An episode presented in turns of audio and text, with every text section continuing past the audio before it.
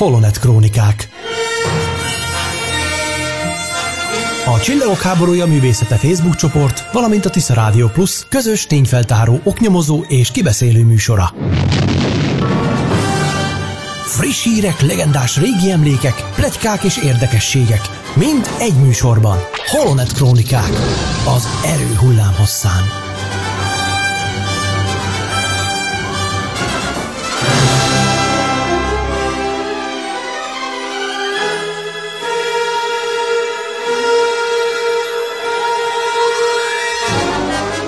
Kedves hallgatók, nagy szeretettel köszöntök mindenkit, ez a Holonet Krónikák hetedik adása. Horvát Ede vagyok a Tisza Rádió Plusztól, és itt vannak velem műsorvezető társaim. Sziasztok fiúk, kérlek benneteket, hogy ti is köszöntsétek a kedves hallgatókat. Sziasztok, üdvözlök minden hallgatót. Nagy melegben én Bozsó Tamás vagyok, a Csillagok Háborúja művészete Facebook csoport vezetője. Sziasztok, itt Vardacsongor beszél. Üdvözlök mindenkit nagy szeretettel, a Csillagok Háborúja művészete Facebook csoport egyik adminisztrátoraként. Nos, kedves hölgyek és urak, akkor kezdjünk vele. Szerencsére nagyon jó hangulat, mondjuk ez annak is köszönhető, hogy egy fantasztikus Star Wars napon vagyunk túl, ugyebár negyedike vicces elszólásból adódóan a Csillagok Háborúja nemzetközi világnapja, mindenkinek voltak ezzel kapcsolatban élményei, én a sajátomat majd elmesélem itt a műsorban, de most átadom a szót neked, kedves Csongor, hogy mesélj róla, hogy mi mindent hallhatunk itt a mai adásban. Ez is a Tisza Rádió Plusz.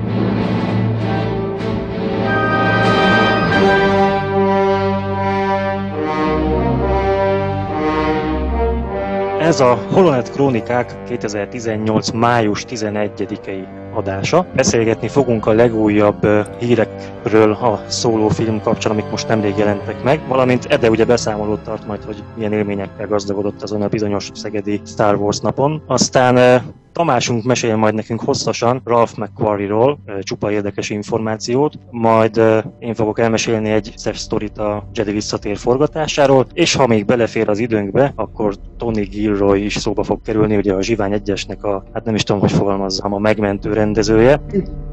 De mielőtt még ebbe belevágnánk, rápillantok a kalendáriumomra, és azt látom, hogy nem sokára itt lesz május tizennegyedike, tehát pár nap múlva George Lucas hetvennégy éves lesz. Oh. És azt gondoltam, hogy... Már előre is happy en... birthday, mester! Igen, minden is boldog születésnapot kívánunk neki. Szóval azt gondoltam, hogy a, a mai szokásos ilyen, ilyen visszatekintő rovatunk, az kimondottan erre a dátumra fog korlátozódni, tehát csak május tizennegyedikei eseményeket szedtem össze, hogy George korábbi születésnapjain mik történtek évtizedekkel ezelőtt. Például tizennégy évvel ezelőtt, kétezer-négyben, tehát május tizennegyedikéről van szó, pénteken e, már javában dolgoztak a, a Sith bosszúja utómunkálatain az I L M-nél, vagy nem is tudom, hogy ejtsük. Hogy ejtsük? I L M vagy I L M legyen? Vagy magyarosan? Legyen magyaros. I L M. Magyaros. Igen, én is, én is így, így szoktam hozzá, csak igen. Újabban I L M-nek mondani. Szóval az I L M-nél már nagyjában, eh, nagyban dolgoztak azon, hogy a, a harmadik epizódnak az összes eh, vizuális effektusát elkészítsék, és ezen a napon, tehát kétezer-négy. május tizennegyedikén a Dorian Bustamante nevű animátor az egyik kis snitbe belecsempészte alig észrevehetően az ezer éves solymot. Ugye tudjátok, miről van szó, amikor mutatják a Korusszánon a...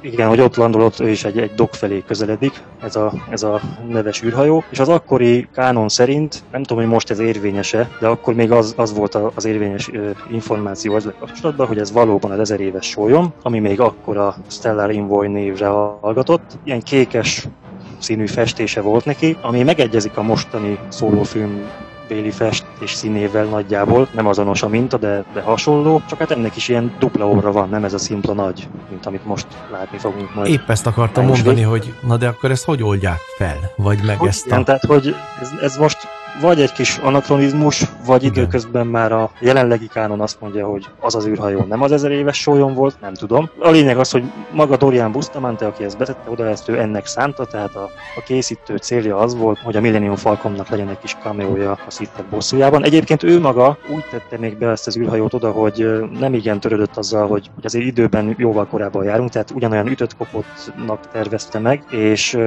kicsit később az egyik kollégája, Alex Jéger volt az, aki ezen kicsit finomított, tehát azt mondta, hogy ha már ennyivel korábban járunk az időben, akkor még kicsit legyen szebb, kicsit legyen tisztább ez az űrhajó, de még így sem lett annyira szép és tiszta, mint, mint most a Szólóban, pedig ez meg később játszódik. Szóval nem tudom, hogy most, hogy a jelenlegi álláspont szerint ez most tényleg az ezer éves sólyom, vagy más, de amikor... Ez a nagy már... kérdés, hogy ki vezethette. Hogy ki vezette, ja. Ez is egy jó kérdés, nem tudni. Na mindegy, csak érdekességképpen mondtam, hogy ezt is George születésnapján csempészték bele abba a filmbe. Aztán harmincnyolc évvel ezelőtt, ezerkilencszáznyolcvan. május tizennegyedikén, amikor George Lucas éppen harminchat éves volt, és pontosan egy héttel járunk a, a Birodalom visszavág premierje előtt, akkor volt egy sajtótájékoztatás, egy sajtókonferencia, amiben természetesen főként a Birodalom visszavágról esett szó, de ekkor volt arra is a, a lehetőség, vagy hát ekkor jelentették be hivatalosan, hogy a a majdani hat, hatodik epizódnak a címe a Jedi bosszúja lesz. Még nem is volt meg a, a Birodalom visszavág nagy premierje, de már nyilvánosságra hozták a következő epizód címét, amit persze tudjuk, hogy később megváltoztattak. És ami a legviccesebb sztori szerintem, az negyvenkét évvel ezelőtt volt, ezerkilencszázhetvenhat. május tizennegyedikén, ez egy pénteki nap, amikor George Lucas harminckét éves volt, és uh, akkor rendezték a, nem az Elstree, hanem a Shepperton stúdióban a, az Új Remény végén levő nagy ünnepi jelenetet, tudjátok, amikor, hát amikor a, a, az ünnepi díját adott uh, mutatták. Ceremónia? A, a ceremónia, így van, rengeteg uh, statisztával, ugye, és azt tudni kell, hogy amikor ilyen nagy tömeg jelenetet rendeznek egy filmben, akkor azt, ha nem is mindig, de általában egy, egy másik rendező irányítja. Tehát nem a, nem a fő filmrendező, hanem egy, egy úgynevezett második részlegnek a rendezője, hiszen a tömegeket úgymond nem veszik közelről, ott nem kell nagyon színészi játék, szöveg, semmi ilyesmi, hanem, hanem irányítani kell sok embert egyszerre. Na és ugye ezeknek a bizonyos statisztáknak a rendezője az ő szemszögükből Tony Way volt, és meg lehet mondva nekik, hogy amikor jelt kapnak, magyarán szóval amikor George Lucas belép, akkor mindenki kezdje el egyszerre énekelni a Happy Birthday to You kezdetű dalt, és így is lett, George belépett, neki álltak énekelni, zengett az egész terem, de az ő számukra nem George volt a rendező, hanem Tony. És így amikor oda jutott a sor, hogy Happy Birthday Dear iksz ipszilon, akkor nem George-ot énekeltek, hanem Tony-t. Tehát ott volt több száz ember, és elcseszték az, ember, a, az ünnepeltnek a nevét. Dear Tony, Happy Birthday! Hát igen, szóval ez, ez történt. Forgatási baki. Lekerült. Kínos lehet ez, gondolom, George-nak is, meg Tony-nak is, meg nagyjából mindenkinek, de, de egyben vicces is. Szóval ez volt negyvenkét évvel ezelőtt, és akkor át is adnám a szót, Ede, ugye most te fogsz nekünk beszámolót tartani. Tisza Rádió Plusz. Ez a lényeg, és plusz. I suggest a new strategy, Artu. Let the Wookiee win.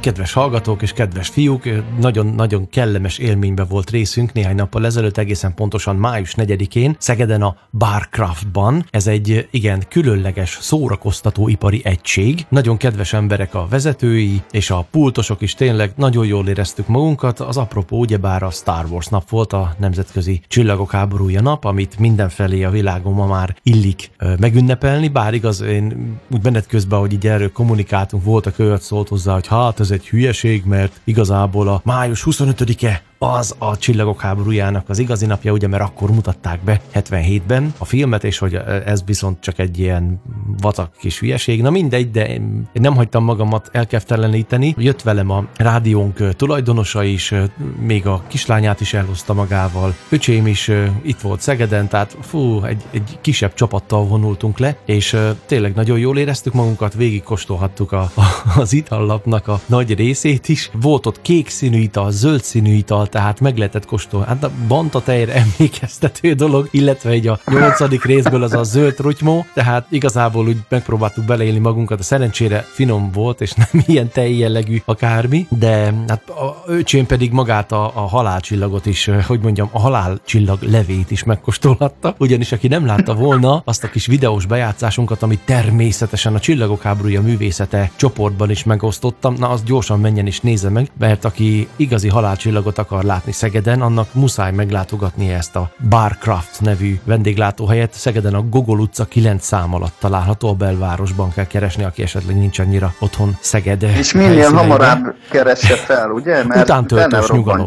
Ja, ja, ja, igen. Benne robbantsák. Ugyanis X-árnyuk röpködnek körülötte folyamatosan, tehát vigyázni kell vele, nehogy kidurranjon.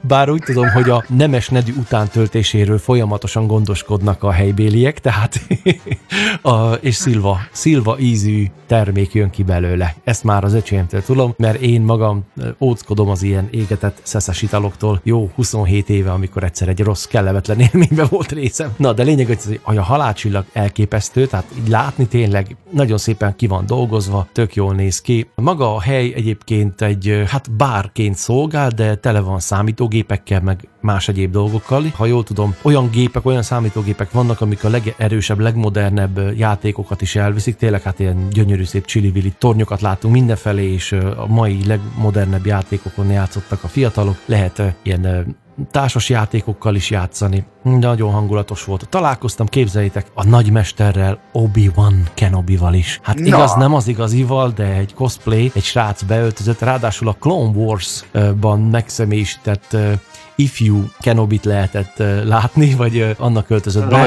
És Kenobit, igen, de? igen, és képzeljétek, én még ilyet az életben nem láttam, még a haja, illetve a szakálla is ki, el volt készítve ilyen valami rugalmas habszivagyszerűségből, amit így a fejére húzott a srác, és tényleg akkor, akkor totál úgy nézett ki. Nagyon, nagyon tetszett, volt még egy kékszínű fénykardja is, el é dé izzokból, szóval á, szenzációs volt. Nagyon jól éreztük magunkat, most is köszönjük, tehát így visszagondolva nagyon köszönjük a, ennek a bárnak, hogy lehetőségünk volt ott lenni, jól érezhettük magunkat. Tehát tulajdonképpen ezeknek a Star Wars napoknak pont ez a lényege, hogy mi, akik kicsit, hogy mondjam így, lököttek vagyunk, de úgy jó értelembe véve, és nem tudjuk kinőni ezt a, ezt a csodálatos világot, meg szerintem nem is akarjuk, tehát így tényleg ilyen néha lehet látni ma már ilyen meglettkorú, bizony-bizony némelyik már ugye nagyapa, nagymama korosztályt is, és még mindig beöltöznek, és még mindig imádják az egészet, és oda vannak érte meg vissza, tehát ez egy olyan dolog, ami kimondottan nekünk szól, hogy ilyenkor kicsit találkozzunk, beszélgessünk, vagy megmutassuk, hogy kinek milyen új szerkója van, vagy modellek, ja, ezt majdnem elfelejtettem, modell modellek is voltak, ezeket én pedig mindig nagyon szeretem látni.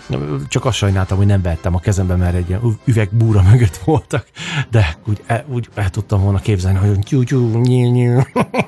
Kicsit még visszább menni az időbe, hogy emlékszem, képzeljétek, tinédzser voltam már, amikor életemben először egy táj interceptort a kezembe vehettem, és azt az élményt elmondani, hogy amit idáig csak a filmvásznon meg a tévében láttam, azt most ugye a kezembe vettem, nézegettem jobbról, balról, előre, hátul, mindent szinte magamba akartam szívni, és ahogy a kezemben tartottam, hát tényleg ez egy, egy, egy, egy művészeti remek, tehát az a, az, az a TIE Fighter maga, meg ugye bár az Interceptor, tehát amit a Jedi Visszatérben láthatunk először, hát ez szerintem a, a világ egyik legszebb valaha megálmodott ilyen űrben röpködős álomhajója, tehát nekem nagyon tetszett, és az egyik barátom adta kölcsön, ez majdnem két évig tartott, aztán egy szép napon, amikor már elballagtunk, egyszer csak fölcsöngetett, följött, hogy figyelj már, vissza tudnád adni a, a modellemet? Majd megszakadt a szívem, azt hittem, hogy már ennyi lesz az örök időkig. Na mindegy. Szóval röviden ennyit erről. Gondolom azóta láttam, hogy a Csillagok Háborúja művészete Facebook csoportban a budapesti alkalomról is kitettetek fényképeket. Nagyon jó, nagyon klassz, örültem neki látni, hogy tényleg ahol nagyobb csapat tud összejönni, tényleg ott a rajongók Darth Vader jelmezbe, rohamosztagos jelmezbe, stb. Ott mászkáltak Budapesten. És Boba Fett, Boba, Boba Fett, igen. És, és az az öröm, tudjátok, tehát ami, azt az öröm, amit adnak az egyszerű egyszerű, hétköznapi utcán sétálgató gyerekek odaszállhatnak, tátott szájjal nézik, hogy ha, itt jön Darth Vader. Tehát tényleg így ezeket látni itt a mi kis hétköznapjainkban egy óriási élmény, és én nagyon köszönöm minden cosplaynek, minden rajongónak, hogy bevállalja, hogy merje ezt csinálni. Nem érdekli, hogy hülyének nézik, akik hülyének nézik, hanem ez a életének egy, egy fontos része, és, és kicsit úgy szereti beleélni magát. Én, én, én örülök neki, hogy, hogy vannak ilyenek, hát, hogy vagytok, és, és nagyjából így ennyit mondanék erről. Szerintem ebben tudod a rajongás, az kortalan egyébként. Az biztos, igen. Meg, meg az el ne állapottól független. Tehát, tehát azt lehet ö, szépen ártalmatlanul is tudod művelni, úgymond ja. hasznosan, lehet szélsőségesen is, de ez mind-mind. Én az, ahogy kérdezted, illetve tájékoztattál, hogy hogy telt neked az a nap, Star Wars nap, nekem úgy telt, hogy a csoportban így vadásztam úgymond magyarországi eseményekkel kapcsolatban. Tényképeket gyűjtögettem össze. Egy fontos dolog miatt, hogy tudjátok, nagyon jól vannak külföldi csoporttagjaink is, karakterszínészek, hogy ők is lássák. Egyébként, hogy itt Magyarországon is él ez a rajongás, illetve él ez a Star Wars világ. És bizony, én is figyeltem, hogy Pam Rose, Tina Simmons, hát ők egyik a Csillagok háborújában, másik a Jedi Visszatérben szerepelt, szépen lájkolták ezeket a fotókat. És közben, mikor én még ezeken dolgoztam, még egyéb ilyen történelmi dokumentációt is közöltem. Pam Rose is, aki a Csillagok háborújában szerepelt, a Tatooine kantinban, egyik, mindig elfelejtem a nevét, emlékszel, Csongor állandóan ezen agyaltunk, hogy most milyen betűvel írjuk, most úgyse jut eszembe a karakternek a neve. Leesub Sirrin a szereplő neve. Ezt egyébként maga személyesen Pam Rose tudatta velem, hogy mert ugye kérdeztem, hogy most akkor mi is az igazi írásmód, mert vagy Sirrin, vagy Sirrin. Tehát valamelyik, valamelyik írásban az egyik L betű, illetve az egyik I betű L-ként szerepel, ami által kimondhatatlanná válik. És mikor kérdeztem Pemet, akkor volt kedves válaszolni nekem, hogy az történt, hogy még a felvételkor nyilván nem volt neve a karakternek, hiszen akkor még nem neveztek el nagyjából senkit se. Csak aztán később kapott egy nevet ez a szereplő, hogy Leesub Sirrin, de amikor kétezer-kilencben a, a játékfigurát kiadták róla, akkor viszont ö, egyszerűen félregépelték. Tehát a csomagoláson a, a játék dobozán az egyik I betűt L-nek írták, és innentől kezdve, tehát most már olyan mennyi? nyolc-kilenc éve? kilenc éve már nagyjából kétféleképpen írják a nevét. Ez csak... Igen, tehát innen ez a zavaró. Ja, akkor erre emlékszem én is. De ez a csomagolás, ez a játékfigura ugyanúgy Kenner lehetett? Nem emlékszel rá? Hú, de azt, ő... azt már nem mondta, hogy ez melyik termék. Aha. Gondolom az. Aha, lehet. Okay. Ha szabad visszakanyarodni még az előző témához, csak annyit hozzáfűznék, hogy én is láttam azokat a fényképeket, amik a budapesti összejövetelen készültek, amiket Tamás, te osztottál meg nálunk, hogy nem tudom, ti ismeritek-e a rajta szereplőket, de én meg valami személyesen nem, de valami, valakit már úgy, úgy ismerősként látok, az arcukat nagyjából felismerem némelyiküknek, és azt hiszem, hogy köztük volt az a házaspár is, akiknek már az esküvőjük is arról volt híres, hogy az egész maga a szertartás is ilyen Star Wars stílusban zajlott, tehát beöltöztek, azt hiszem, Leia hercegnőnek, meg talán talán Han Solónak, azt hiszem, és az ő, az ő gyermekük volt a, a, az első Magyarországon, akit Anakinnak keresztelt. Komolyan! Tehát az engedélyezték? Az Anakin? Engedélyezték. Nem sem. És, és ő neki mikor lesz a névnapja? Na hát az egy jó kérdés. május negyedike Születés. Még azt kellett volna, hogy születésnap is május. Beprogramozni. Ja. De lehet, hogy tévedek, lehet, hogy nem ők azok, csak azt hiszem, hogy minthogyha a, a, a feleség arcát én úgy olyan nekem ismerősnek tűnt, és azt hiszem, hogy őt, őt így láttam még valamelyik cikkben, hogy az volt a nagy hír annak idején, hogy ilyen Csillagok háborúja esküvője volt, és hogy aztán később pedig az Anakin nevet honosította, vagy honosították a férjükkel ketten. Egyébként én ezzel úgy vagyok, hogy a, az ilyen Jennifertől, meg az egyebektől föláll a szőr a hátamon, amikor valaki ragaszkodik ilyen nevekhez, de ez az Anakin, ez szerintem nagyon szép név. És kicsit olyan... Most a Jennifer anti... hallgatóink lekapcsolták a rádiót. Az lehet, de nem tudom, tehát meg még úgy is kell jönni, hogy de Jennifer, jaj, na mindegy. De az Anakin nagyon tetszik, tehát az olyan kicsit olyan, olyan ilyen régiesnek tűnik, arhaikusnak tűnik, ilyen, mintha valami régi görög vagy nem tudom milyen lenne, tehát annak a hangzása is olyan kellemes, de... Egyébként amikor biztos Amerikában már ívódott, nem? Úgymond a köztudatban egy-két ilyen karakternév, hát adtak már, a jól emlékszem én is, újszülötteknek ilyen nevek. Itt még Magyarországon még gyerekcipőbe jár, úgymond ez az egész, de ki tudja, hogy mi. Tehát elindul egy folyamat, aztán, hogy mi lesz belőle, mi válik, azt még nem tudjuk. Névadás terén is. De jó, érdekes. Kedves hallgatók, akkor most hallgassunk egy kis Star Warshoz kapcsolható zenét, aztán pedig Tamás barátunk fog valami nagyon-nagyon érdekeset mesélni nektek a Star Wars világából. Tehát akkor zene, aztán jövünk vissza. Maradjatok velünk! Szeged Webrádiója! Tisza Rádió Plusz!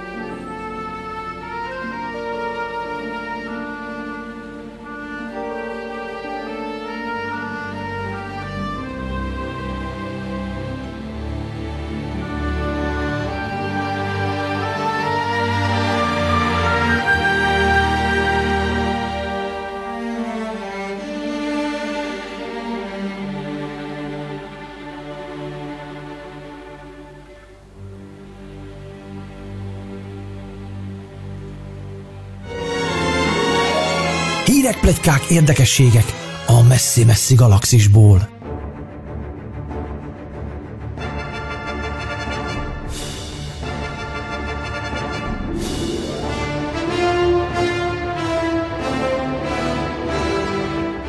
Kedves hallgatók, a Holonet Krónikák hetedik részét halljátok, és már is átadom a szót Tamás barátomnak, aki valami nagyszerű és érdekes dolgot fog mesélni nektek. Jó, köszönöm szépen, Ede. Arra gondoltam, hogy ha nem is minden adásnál, hanem körülbelül havonta szeretnék majd bemutatni egy-egy személyt, aki nagyon fontos szerepet játszott a Csillagok Háborúja világának megszületésében, illetve ebben az egész folyamatban. Itt lesznek majd alkotói gárdából egy-két személy, illetve egy-két karakterszínész is, akik elég sokat tettek oda a film látványvilágába, anélkül, hogy sok rajongó számára mindez annyira nem ismert. Most egy nagyon fontos személyről szeretnék mesélni. Ő volt az az ember, aki megtervezte, illetve illusztrálta a Star Wars világát. Kutattam forrásokat, egy-két interjút tőle, és majd úgy fogok idézni pár mondatot, amit ő, ahogy ő maga elmesélte, elmondta. Ez az ember nem más, mint Ralph Angus McQuarrie. ezerkilencszázhuszonkilencben született. Végül is a nagy gazdasági válság idején, ami meghatározó volt a családja, illetve gyerekkori életére, mert ezekben az időkben a kis Ralph több amerikai nagyvárosban élt a családjával úgy, hogy rövid időközönként egyik városból a másikba költöztek állandóan. Tehát egy nagyon instabil időszak volt számára, illetve a családjának a számára. Végül az egyik amerikai nagyvárosban, Seattle-ben fejezte be a középiskolát, ott tanulta meg az illusztrációt, illetve pontosabban, én ezt nem is tudtam, hogy van egy ilyen rész esetleg, a technikai illusztrációt. Most idézek tőle, olyan ponthoz értem, hogy jó izometrikus rajzokat készítettem. Most, hogy mit jelent ez az izometrikus rajz? Fogalmam sincs, lehet, hogy ez egy ilyen technikai meghatározás lehet, és megjegyezte azt is Ralph, hogy a, az oktatója szerette a munkáját, és végül később ő segített abban, hogy egy nagyon fontos társaságnál munkát találjon, majd később erről említést teszek. Erre az élet pillanatára ő nagyon naívan, illetve hát szerényen csak ennyit mondott, hogy szerencsés voltam egyszerűen, tehát azért szerintem ennél többről van szó. A élet története folytatódik azzal, hogy később ő be akart iratkozni a Los Angeles-i művészeti központba, de közben jött a koreai háború, ahol ő az amerikai seregben szolgált. Állítólag még meg is sebesült. Két év után tért haza, és ekkor sikerült végül is beiratkoznia ebbe a előbb említett művészeti központban, de nagyon érdekes, hogy elhagyta ezt a művészeti iskolát. Erről az időszakról megint a saját mondatait idézem. Otthoni garázsban, kis garázsban ültem, és azon töprengtem, hogy mit fogok csinálni. Nem volt elég pénzem, hogy csak ott üljek. Ezután egy műszaki illusztrátorral dolgozott együtt egy darabig, de érdekes módon ez nagyon unalmas volt neki, és abba hagyta, tehát nem folytatta tovább a közös munkát. Magazinok cikkeit kezdte olvasgatni, gondolom ilyen tudományos, technikai magazinok cikkeit. Képzeljétek el, hogy ezek cikkek elolvasása után ő elkezdte ábrázolni, lerajzolni, amiket olvasott, ilyen technikai, gépi témákkal kapcsolatban, és ekkor kidolgozott egy saját portfóliót, és San Franciscóba utazott, ott akart munkát keresni. Az ő meglátása és elmondása szerint is nem volt munkássága szempontjából sikeres, nem így mondta, hogy nem csillogott a munkássága,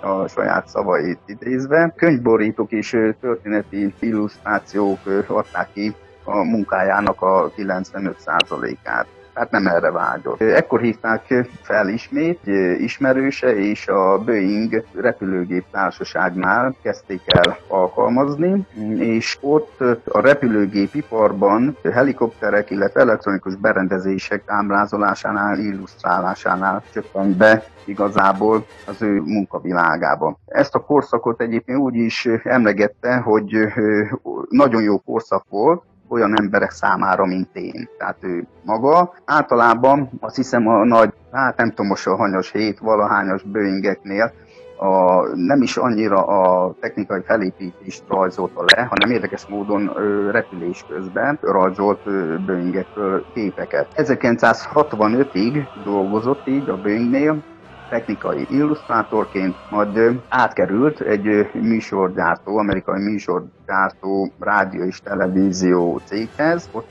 olyan embereket kerestek, akik képesek voltak ugyanígy technikai illusztrációk elkészítésére. De nem akármilyen feladat volt ez, hanem magát az Apollo repüléseket, illetve az első Fordra leszállás kellett ábrázolni, hát elképzelni, illetve magát az Apollo repülést is úgy megjeleníteni. Van is egy nagyon híres illusztrációja, azt hiszem, csak most meg is volt adva a cím, hogy valami arany űrhajó, ha jól emlékszem rá, amikor az első Holdra szállás pillanatát illusztrálja. Tehát ez is mutatja, hogy hihetetlen jó képességei voltak, illetve fantáziája, hogy mindezt előre tudja ábrázolni. Itt egyébként ennél a televízió és rádió cégnél, azt hiszem a cé bé es News volt ez a rádió és televízió cég, fordult az érdeklődése a filmek felé. Érdekes módon vett egy kamerát, kölcsön barátaitól, tehát nem készpénzé, ezt is külön kiemelte, hogy kölcsön kamerákkal dolgozott, és közben storyboardokat kezdett el alkotni. Egyébként nem tudom, hogy milyen történetekhez. Ekkor találkozott George Lucasszal, akinek barátai útján, hát nem csak úgy az utcán meglátták egymást, illetve már volt Lucasnak információja megköréről, mert Lucas olyan alkotót keresett, aki az ő kitalált látványvilágát majd meg tudja alkotni, illetve ábrázolni tudja. Csak ekkor még senki nem tudta a közös pontot, McQuarrie is csak annyit tudott, hogy egy tudományos, fantasztikus film forgatókönyvét kell majd illusztrálni. Itt Ralph megjegyzi, hogy Lucasnak tetszett, amit eddig csinált, de elképzelései nagyon különlegesek voltak a filmmel kapcsolatban. A megjelenítésnél kis dolgokra koncentrált, csíkok, olajcsíkok, számok és más kellékek. Vissza ö, emlékszik McQuarrie is, ö, visszaemlékezik Lucasra, tehát nagyon alapos ö, volt, úgymond az elvárás az illusztrációkkal kapcsolatban. Egyébként ezt én nem is ö, nagyon tudtam, hogy magának a filmnek a, nem csak a megszületésében, hanem úgymond az elindításában is óriási nagy szerepe volt Ralphnak, mert képzeljétek el, hogy eddig Lucas, az összes jól tudjuk, hogy az összes stúdió elutasította, mivel egy értelmetlen, illetve rizikós forgatókönyvet olvastak ezek a stúdióvezetők, és nem volt semmilyen képi látványvilág hozzá. Ekkor ezerkilencszázhetvenötben kezdte el McQuarrie is a ábrázolásokat, és egy óriási nagy sorozatot vitt végbe, forgatókönyvek szerint, és így már ezt a festménysorozatot, amit Lucas vitt magával a forgatókönyvvel együtt, már érdekes módon megérintette ez a festménysorozat a Fox akkori vezetőjét, Ellen Leddot is. Tehát McQuarrie festményei világosan megmutatták Lucas történetének nagyszerűségét, ezt Ellen észrevette, és végül is ezek után adta meg a zöld lámpát, úgymond a projektnek. Tehát én, én idáig mindig azt hittem, hogy megvolt a, a zöld lámpa, lehetett, akkor dőlt a lóvé, volt anyagi támogatás, morális, mindenféle értelemben, de nem, és érdekes módon, tehát McQuarrie nem csak a Star Wars képi világát, illetve a illusztrációját alkotta meg, hanem úgymond nagy szerepe volt a zöld lámpához is. McQuarrie érdekes módon ezután, hát nem érdekes módon, visszavonult, mielőtt a digitális illusztráció kora beköszöntött volna, és a, a jól tudom, akkor ő mesélte, hogy farmon kezdett el dolgozni, a saját kis farmján, egészen a haláláig, és felesége mesélt róla, hogy ezekben a nyug, nyugalmas időkben milyen jól eldolgozgatott a farmján. De hát ez már a alkotási korszak vége fele volt. Ami nagyon fontos, hogy még ezt is sikerült úgymond feltérképeznem, hogy magát a technikát, ő hogy alkotott meg egy-egy ilyen látványvilágot, illusztrációt. Tehát ő a illusztrációs táblán általában leragasztotta a margókat. Majd kétfajta festékkel elkezdett dolgozni, festéktechnikával elkezdett dolgozni, felrajzolta rajzát az illusztrációs táblára. Tehát oda bigyeztette úgy a kis rajzot, amit elképzelt az illusztrációs táblán, és onnan kezdte másolni nagy méretbe a művét, és úgy, hogy illetve ennek azért is volt, hogy nyomon követhesse a kreatív munkafolyamatot. Mindig a háttérrel kezdte az alkotást, az illusztrálást, onnan haladva ez előtér felé, és ő megjegyezte, hogy mindig, tehát ezt úgy nevezte, hogy a háttérből festettem az előtérbe, tehát ez ilyen technikai megnevezést adott ennek a folyamatnak, vagy az ő stílusának. Ezután a előtérben lévő tárgyakhoz sziluetteket felfestette, ami ott a előtérben tárgyak mellett még gondolom személyek, meg esetleg nagyobb tárgyak sziluetteit felfestette, majd a részleteket belefestette magába a sziluettben. A, arról beszélt McQuarrie, hogy ezeket a részleteket addig dolgozta ki, hát addig dolgozott ezeken a részleteken, amíg nem érezte azt, hogy a darab elkészült. Hát nem biztos, hogy ugyanazt kapta vissza, illetve alkotta, amit esetleg elején még kisebb méretben el, megálmodott, úgymond, hanem lehet, hogy vagy tovább alkotott, vagy esetleg kicsit visszavett, ki tudja, hogy miért. Hát ez ilyen művészi megérzés. És akkor neki volt egy nagyon érdekes felvetése, kérdése, lehet, hogy önmaga felé is, hogy egyszer feltette ezt a kérdést, hogy ki tudja, mi a művészet. És erre saját magának azt válaszolt, hogy szeretném azt tudni, hogy a művem fontos, de én nem tudom, hogy jó vagy sem. Tehát azt a utókor, illetve az akkorikor eldöntötte szerintem, hogy ebbe, ebbe elég egységes és érthető választ kapott. Egyébként most jutott eszembe, hogy ő még, még a korai éveiben, még fogorvosi cégnél is dolgozott, képzeljétek el, és fogakat, illetve fogoros technikai eszközöket illusztrált, illetve ábrázolt.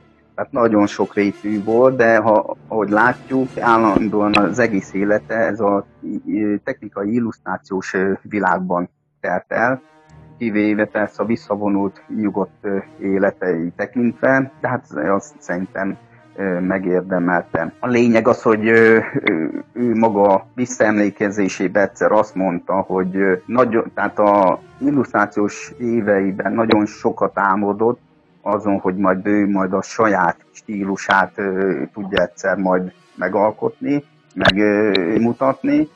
Hát ez sokáig nem ment, tehát a, amikor a cégetnél dolgozott, nem ment, de a Star Wars világánál már kiteljesedett, elmesélte, hogy sokszor volt olyan az alkotási kreatív folyamatoknál, hogy amikor például a megjelenítésnél, ábrázolásnál ő elakadt, tehát valamit nem értett, nem tudott tovább lépni, akkor elmesélte, hogy George Lucas segített az, és pont aztán fordítva is megtörtént, hogy sokszor Lucas is vakarta a fejét, hogy úristen, ezt a karaktert, vagy esetleg ezt, ezt a technikai eszközt hogy kellene vizuálisan megmutatni majd, hogy érthető legyen, ne csak forgatókönyv szövege szerint olvasható, akkor meg McQuarrie segített, úgymond lökött egy nagyot a kreatív folyamaton, és egyébként ezt Lucas is megjegyezte, hogy az ő kettősége, ez végig elkísérte az alkotási folyamatban.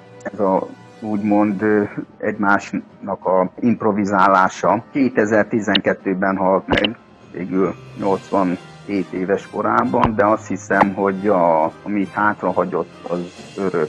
Szerintem azt nagyon jól tudjuk, hogy rengeteg és hatalmas nagy illusztrációs technikai anyagot hagyott hátra. Egyébként nem csak a filmekkel kapcsolatban, de én úgy gondolom, hogy még pár olyan, amit esetleg idáig nem mutattak meg. A filmrendezők, filmkészítők a filmek során még bizony majd lehet, hogy fel fogunk ismerni úgy a jövendő években. Tehát hatalmas nagy a öröksége, és euh, én úgy gondolom, ha, ha George Lucas lehet mondani a Star Wars atyának, szerintem a történet atyának, akkor Ralph Angus McQuarrie pedig a Star Wars világának, a megteremtésnek az atyának lehet említeni, és hát két erős páros volt akik létrehozták ezt a nagyszerű élményt, ami bizony engem is rajongóvá tett gyerekkorom óta, és szerintem ez így lesz addig, amíg gondolom, hogy le nem csukom a szememet, tehát ez a rajongás kortalan, és ez a rajongás ebből is fakad, ezekből a nagyszerű munkákból, illetve ezekből a nagyszerű emberek teljesítményéből.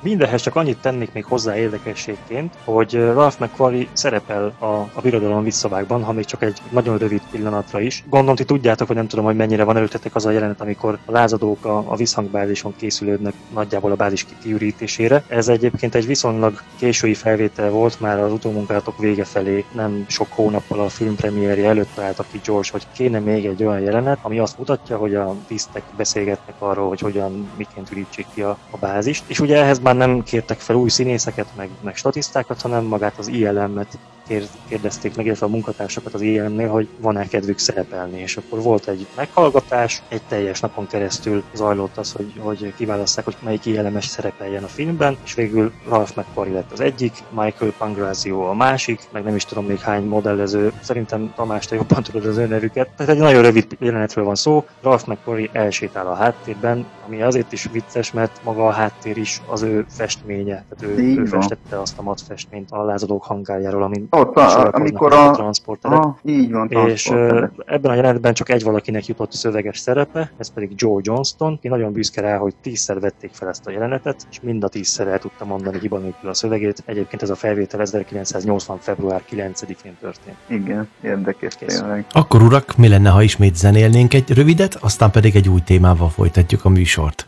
Tisza Rádió Plusz. Zenékben az igazi plusz.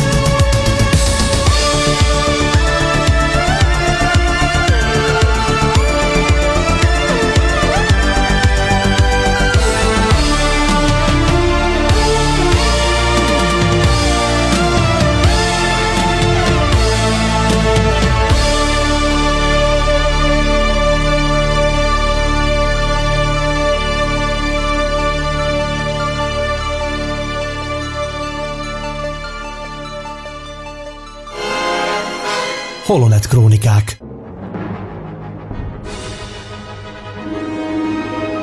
Kedves hallgatók, a Holonet Krónikák hetedik epizódját halljátok, és euh, akkor most, euh, ha minden igaz, azzal a résszel megyünk tovább, melyben említést teszünk róla, hogy lehet, hogy a Solo film nem csak egy Solo film lesz, Solo film, értitek, Solo, hanem úgy tűnik, hogy talán még folytatása is következik. És euh, amiért mindezt nektek mondom, az egy olyan hír, ami nemrég jelent meg az internet világában. Ron Howard már egy Solo folytatásról beszél. Fel is olvasnám röviden nektek ezt a cikket. Ron Howard már egy lehetséges folytatáson agyal. A Lucasfilm is ezt akarja? Ron Howard a Fandango lapnak adott interjút, melyben a legendás rendező elárulta, hogy nincs kizárva a Solo film folytatása. Ne feledjük, hogy Alden Ehrenreich, szóval Alden fiú, aki Solót alakítja, kontraktusa sem egy filmre szól, a színész összesen három filmre írt alá a Lucasfilmnél. Zárójel, említsük meg, hogy majdnem minden híresebb színésszel egy ilyen szerződést iratnak, mert akkor nem verheti föl az árat egy folytatásnál. Tehát már eleve azt írják neki, hogy oké, okay, szerepelj ebben a filmben, és akkor meg még esetleges további részekben, mert nem tudom, egy régebbi cikkben olvasva volt egy film, ami befutott, és hirtelen nagy sztárrá vált az adott szereplő, és már fölstrofolhatta az árakat, ugyebár, és ezt szeretnék kizárni, ezért majdnem minden szerződés Hollywoodban ma már így készül. Azt azért a rendező gyorsan elmondta, hogy konkrét tervek még nincsenek, ez a rajongókon múlik, azaz rajtatok is, kedves hallgatók, vagyis, hogy kasszát robbant-e három hét múlva érkező film. Szerintem a rajongók mindent meg fognak határozni. Úgy értem ezt, hogy szerintem a Lucasfilm és a Disney a szereplőválogatás során olyan színészeket válogatott be, akik különösen fiatalok, akikre építhet a jövőben. De nézzük meg, mi fog történni előbb. Természetesen a stúdió elvárja a színészek elkötelezettségét, de nincsenek konkrét tervek. Szerintem rengeteg kreatív energia van benne, és most a marketing erre az egy filmre összpontosít. Tehát, kedves hölgyek és urak, tessenek szépen elzarándokolni a mozikba, egy pénztárokba megváltani a jegyeket, aztán pedig összehozni azt, hogy ennek a filmnek akár még folytatása is lehessen. Na most mindezt úgy mondom, hogy igazából fogalmam sincs, hogy ez a film milyen. Ugye még senki nem látta, nem tudhatjuk, hogy ez most csak egy, megint ott tartunk-e, mint az előző részeknél, hogy klassz előzetesek készültek, aztán maga a film pedig egy, jaj, na mindegy, szóval, amit mostanában átélhetünk. Igen, igen, vagy pedig tényleg egy nagyon-nagyon klassz történetet sikerült összehozni, amin, amiben egyszerűen várjuk, hogy még lássunk belőle, még lássunk, még, még, még. Én magam, tegyük hozzá, számomra Han Solo karaktere a az abszolút kedvenc ebben az egész hatalmas Star Wars világban. Gyerekkorom óta ez így van, és szerintem, hát ahogy nézem, már így is marad, pedig igazán szerettem volna új kedvenceket is megszeretni, de ez mostanában valahogy nem sikerült. És épp ezért a Millennium Falcont, Chewit és ezt a legénységet így együtt látni, az most legalábbis még úgy vagyok így néhány nappal a bemutató előtt, hogy én nagyon szeretném, nagyon szeretem ezt a párost, nagyon szeretem a Millennium Falcon, tényleg a legszebb űrjárgány, amit valaha elkészítettek, legalábbis szerintem. Én nagy rajongója vagyok, és maga a hír, hogy talán folytatás is készülhet, tehát úgy alapvetően pozitívan állok a gondolathoz, hogy Han Solót ismét láthassam a filmvásznon, még ha ugye nem is, sajnos nem is Harrison Fordot, de jó lenne talán. Tehát most még azt mondom, mert ugye még nem láttam a filmet, de mondjuk inkább azt, hogy hát meglátjuk, hogy mit sikerült Ron Howardnak összehozni, aztán pedig majd meglátjuk, én, mi lesz. Én nagyon kíváncsi vagyok arra, viszont tényleg, ha így tervezik, és ráadásul akkor nem is még egy, hanem két folytatásban, hogy történetileg hova? Hát értik, na igen. A Szerintem felvet... nyilván a Luke-ékkal való találkozás előttre helyeznék ezeket, mert, mert ahhoz sok mindenbe kellene belenyúlni, hogyha így az első trilógiás történetek közé akarnak betenni, mert akkor kellene új Carrie Fisher, új Mark Hamill, stb. Tehát értitek? Igen, igen. Az, az én már értem, bonyolodna. Csak tudod, most van ez a szólófilm. Tehát ez is majd minden attól függ, bár lehet, hogy önne tudja, lehet, hogy már eleve úgy tervezte a Disney, nem tudom, hogy hogy fog lezárulni. Tehát ja, a cikk szerint... a új reményidő szakáig, nem, vagy nem? Nem, nem, egyrészt, másrészt pedig arról is szó volt, hogy tehát maga a történet az jó pár évvel a Luke-ékkal való találkozás előttig mutatja be. Úgy tudom, hogy több évet Honnan is átível majd a történet, ha. Tehát láthatjuk a kiskamasz Hunt, aztán láthatjuk, hogy elmegy a Birodalmi Akadémiára, vagy valami ilyesmi, valami csata részleteket is lehet már látni, kis ezek a nyolcvan nyolcvan lépegetőkkel, stb. És igazából, hogy a folytatás szerintem addig lehetne, hogy mondjuk, ugye erről már beszéltünk, hogy talán úgy fejezhetik be, hogy találkozik Jabbával, és akkor ilyen csempész sztorikat lehetne esetleg a folytatásba, hogy hogy keveredik bele az alvilágba, ilyesmi. Tehát igen, mert egyébként tudjuk. Emlékeztek rá, hogy azon is agyaltak, hogy a antológia filmeknél lenne külön Boba Fett, vagy már ezen is agyaltak, hogy lenne Jabba. De viszont az nem szólhat Boba Fettről, úgy gondolom főszereplőként, hogyha Han Solo is bekapcsolódik. Viszont így nem kell antológia filmmel vacilálni, hanem akkor egy új Solo trilógiába be tudják csempészni, mint ahogy én is úgy gondolom, hogy egy Solo filmben úgy gondolom hozzá, történetileg hozzátartozhatna a Jabba, ha most esetleg nem menne a mostaninál, későbbinél, illetve esetleg Boba Fett is. Csak megváltoztatják úgymond a fontossági sorrendet, mert emlékeztek rá, tudjátok nagyon jó, mindenki agyat, hogy úristen, az utolsó antológia film kiről szólhat majd. Már mondták a Boba Fettet, már mondták Kenobit, ami aztán, ha minden igaz, akkor az indul be, ha jól hallottam, de így viszont úgymond egy két legyet ütnek egy csapásra, tehát tovább tudják Solo történetét őni, és hát ha esetleg most nem szerepelt ez a két karakter, lehet, hogy a két külön filmben majd hangsúlyozzák majd Solo mellett Boba Fettet is, a másikban pedig Jabbát. Hát ez, ez még a jövő zenéje. Persze agyalás, minden, de egyébként nem tudom, lá, láttátok, a csoportban megosztottam a egyik tévészpotot, most nem tudom, mert annyi jön kifele, Chewbacca holosakos pillanatát az óriás is. Akkor még ő nem tudta, nem tudom, emlékeztek rá, megpróbálta lesöpörni a holó vetítést mérgébe. Nem tudom, hogy akkor bekettült mellette, hogy játszottak-e, elindították a játékot, és Chewbacca az első reakciója lehet, hogy ez lehetett. De tehát erre is, vagy ezt is említettem nektek, hogy kíváncsi vagyok, hogy az Antoló filmnél, hogy ugyan, ugyan hány dologhoz nyúlnak vissza, és ha, ha itt a holosa, akkor Csongor, tudod, el, elmélkedtünk ezzel kapcsolatban is, hogy de akkor a hagyományos technikával jönnek elő, és vajon a régi öregek, a régi zsenik, a Tippett, illetve a Jean Berg, a John Berg, akik már nem csak a Csillagok háborúján át megalkották újra az Ébredő erőné ezt a fantasztikus kis játékszert. Most erre leszek kíváncsi, hogy ismét föl fognak-e tűnni, mint háttéralkotók, és lesz-e info erről, hát meg gondolom csak megosztják majd, hogy ilyen nagy ágyúk visszatérnek. Szerintem ez jó dolog, tehát ők hozzátartoznak a Csillagok háborújához. Ezek után az újabb érdekességek után most menjünk el egy kicsit ismét zenélni, de még maradjatok velünk, hiszen az utolsó etap következik itt a műsorban. Tisza Rádió Plusz.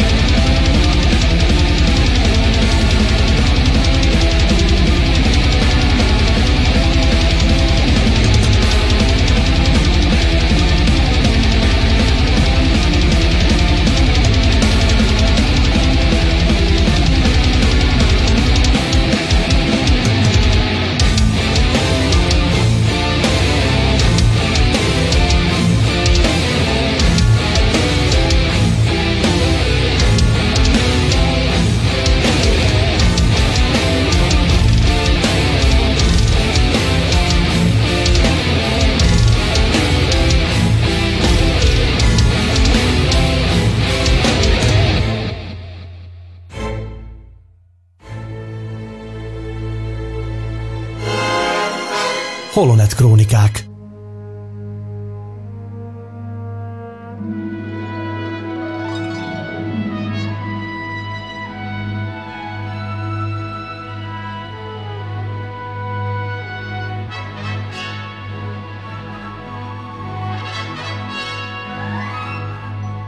Kedves hallgatók, a Holonet Krónikák hetedik adását halljátok, annak is az utolsó részét. Csongor, átadom neked a szót. Köszönöm szépen a szót, kedves Ede. Ahogy beharangoztam a műsor elején, tehát a Jedi Visszatér forgatásáról hoztok meg röviden egy, egy érdekes sztorit. ezerkilencszáznyolcvankettő. február közepén zajlott a Lázatók eligazító termében játszódó jelenetnek a forgatása. Ugye ez a Kalamari cirkálónak a fedélzetén zajlik, egy ilyen, az a, az a holografikus terem körül, tudjátok, miről beszélni. Igen, eligazító terem végül. Az eligazító terem, így van. Na és ez, ez, erről mesélte az egyik cikkben Anthony Daniels, hogy uh, amikor ez a, ez a díszlet elkészült, um, ugye tudták jó előre, hogy nem fogja mutatni a kamera a plafont, tehát nem készült el a teteje ennek a díszletnek, hanem csak körbe-körbe, meg persze a padló. És egy olyan műteremben volt ez elhelyezve, amit kevésbé gyakran használtak ott a filmesek, és oda galambok költöztek be. És Anthony mesélte, hogy ilyen szürreális élmény volt neki, mikor először belépett ebbe a, ebbe a helyszínbe, hogy ott van ez a csodálatos fehér, makulátlan falak, ez a futurisztikus műszerek, az egész olyan, olyan fantasztikusan nézett ki, de az egésznek a közepén, az egyik konzolon ott tornyosult egy, egy halom galambkaki. És hogy,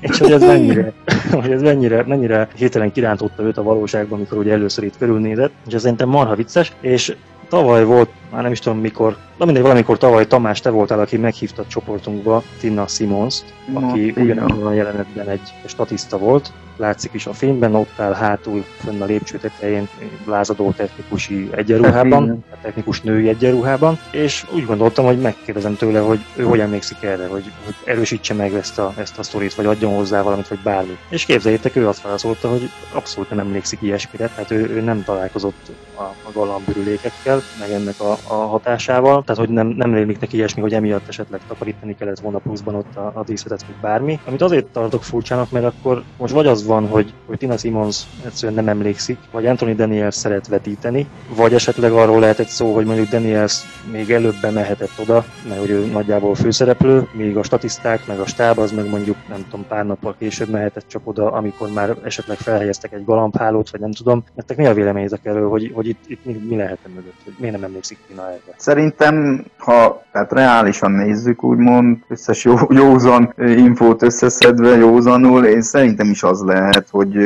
mire, hát ők, nekik nem volt úgy nagy szerepük, ott fönt statisztai szerepük volt, de minden bizonnyal az lehetett, hogy tényleg addigra mindent eltakarítottak, illetve lehet, hogy utána ezt a malőrt kijavították, megoldották. Biztos vagyok benne egyébként, hogy először az az öt-hat fő, annak jelentnek fő szereplőjével próbáltatták el ezt a jelenetet. Ez nem egyszer már előfordult, csoportban mi is osztottunk meg ilyen felvételt, ilyen pillanatot, szerintem ez lehet e mögött, és a végén csinálták a nagy létszámos teljes forgatást, addigra kijavították ezt a hibát, én szerintem. Több mint valószínű.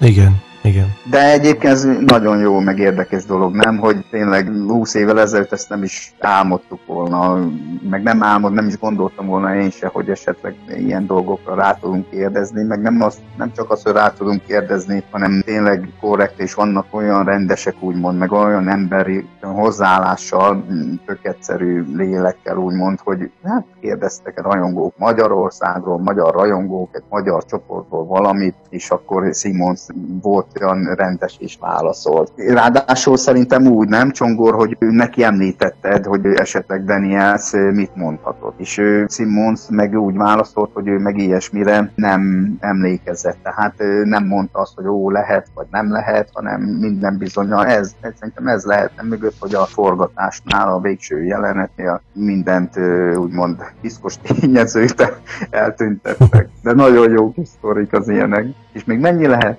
És mennyit fogtok még majd kideríteni, ahogy benneteket hát, ismerlek? De egyébként nagyon érdekes, tehát hogy telik az idő mindig, ahogy ásunk lefele, ez a jó a kutató munkában, ez a mániám elmondani, hogy mindig találunk valami érdekes szálat, és tényleg harminc-negyven évvel ezelőtti történésekről is közben jönnek folyamatosan az új filmek, és uh, itt is szerintem egy-két év múlva bukkanunk ezeknél a mostani, mai új filmeknél ugyanúgy értékes dolgokra, meg érdekes dolgokra, de ez, ez ilyen, tehát ez kimeríthetetlen szerintem. Kedves hallgatók, ennyit mára a Csillagok háborúja világáról. A Csillagok háborúja művészete Facebook csoport, illetve a Tisza Rádió Plusz közös műsorát hallhattátok. Én Horvát Ede voltam, és itt volt velem Vardacsongor és Bozsó Tamás barátom is, akikkel nagy-nagy lelkesedéssel és szeretettel készítjük ezt a műsort számotokra. Ha bármi óhajotok, sóhajotok, kérdésetek, vagy ne adj Isten panaszotok van a műsorra kapcsolatosan, akkor keressetek meg bennünket, amit vagy a Tisza Rádió oldalán, vagy a Csillagok háborúja művészete csoportban tudtok véghez vinni. Köszönöm. Köszönjük szépen a mai figyelmet, búcsúzunk tőletek, sziasztok! Köszönjük, minden jót nektek, sziasztok! Köszönjük, sziasztok! Holonet Krónikák. A Csillagok háborúja művészete Facebook csoport, valamint a Tisza Rádió Plusz közös tényfeltáró, oknyomozó és kibeszélő műsora. Friss hírek, legendás régi emlékek, pletykák és érdekességek. Mind egy műsorban. Holonet Krónikák. Az erő hullám hosszán.